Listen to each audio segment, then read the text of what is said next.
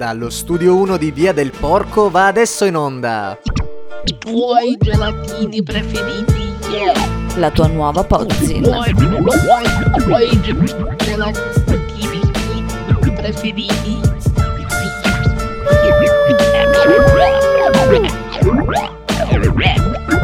Lato A. Ehi, ehi, oggi per Lato A vi raccontiamo di Cecilia Grandi, che su Instagram trovate come tutto tonno. Abbiamo scoperto che viene dalla provincia di Verona, va alla ricerca di un posto quasi uguale ma vicino al mare, non vuole accontentarsi di vasetti stretti sul balcone di Milano, che è la sua casa da sette anni, ma che non è il suo punto di arrivo. Di tutto tonno ci affascina il suo modo di osservare la realtà. Per la natura ho una specie di venerazione perché è proprio una grande fonte di, di stupore e la osservo sempre con molta pazienza, senza nulla togliere alla città che sicuramente è un altro luogo con cui però ho un rapporto diverso, molto più ironico. Mi piace osservare come le persone si muovono all'interno dello spazio cittadino, soprattutto come cambiano si stratificano i sentimenti e anche i modi in cui ci si presenta e si comunica in una città rispetto a un ambiente più naturale. Tutto tonno è come se vivesse in una dimensione parallela, fatta di personaggi lunghi, larghi e magici. Eh, Io spero che i miei personaggi abbiano un suono divertente e un po' malinconico. Mi viene in mente questo bellissimo pezzo di un compositore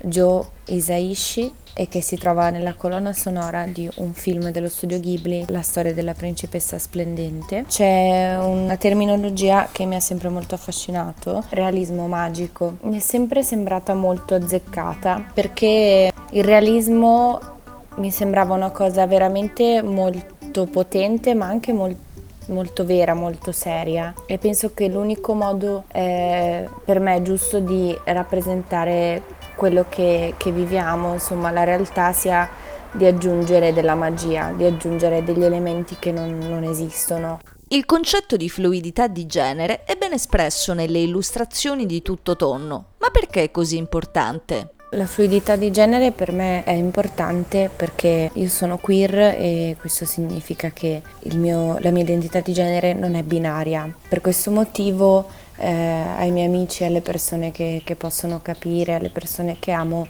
chiedo di eh, usare, mh, riferirsi a me con pronomi sia maschili che femminili, anche se ultimamente preferisco quelli, quelli maschili.